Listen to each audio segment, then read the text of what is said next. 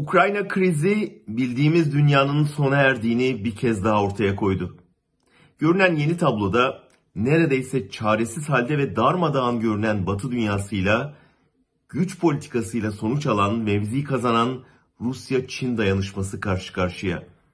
Soğuk savaşta sıcak çatışmayı engelleyen güçler dengesi alt üst oluyor sanki. ABD özellikle Trump sonrası önce Amerika yaklaşımıyla dünyanın geri kalanına ilgisini azalttı. Avrupa özellikle Brexit sonrası kendi iç çatışmalarına gömüldü. Almanya'da Merkel'in de dünya sahnesinden çekilmesiyle Almanya'nın dünya siyasetindeki aktör rolü ciddi oranda geriledi. Berlin, Rusya'ya enerji bağımlılığının da etkisiyle son gerilimde ağırlık koyamadı. Fransa'nın ABD karşıtı tavrı Batı ittifakını hepten zayıflattı. Bu zayıflık Putin'in elini güçlendirdi. Biden yaptırımları açıklarken Kremlin'in Putin izleyemedi işi vardı açıklaması yapması bunun açık kanıtı değil mi?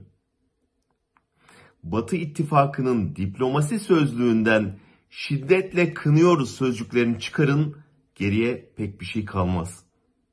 Yeni bir savaş türü olarak sunulan yaptırımlarsa Moskova'yı çok etkileyeceğe benzemiyor. Batı'nın dağınıklığı Putin'e Rusya'nın etki alanından çıkma niyetinde olanları cezalandırma cesareti verdi.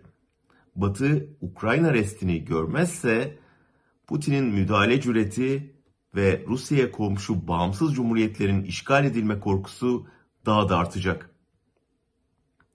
Son kriz bize kendine yeten ekonominin önemini bir kez daha öğretti.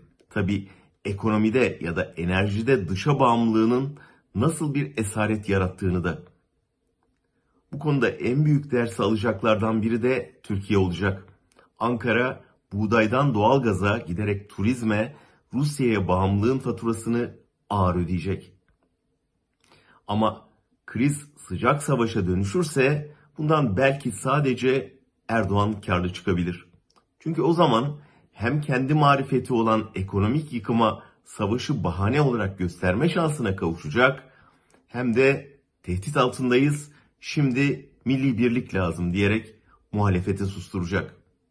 Unutmayalım ki savaş tamtamları yoksulların feryadını bastırmaya birebirdir.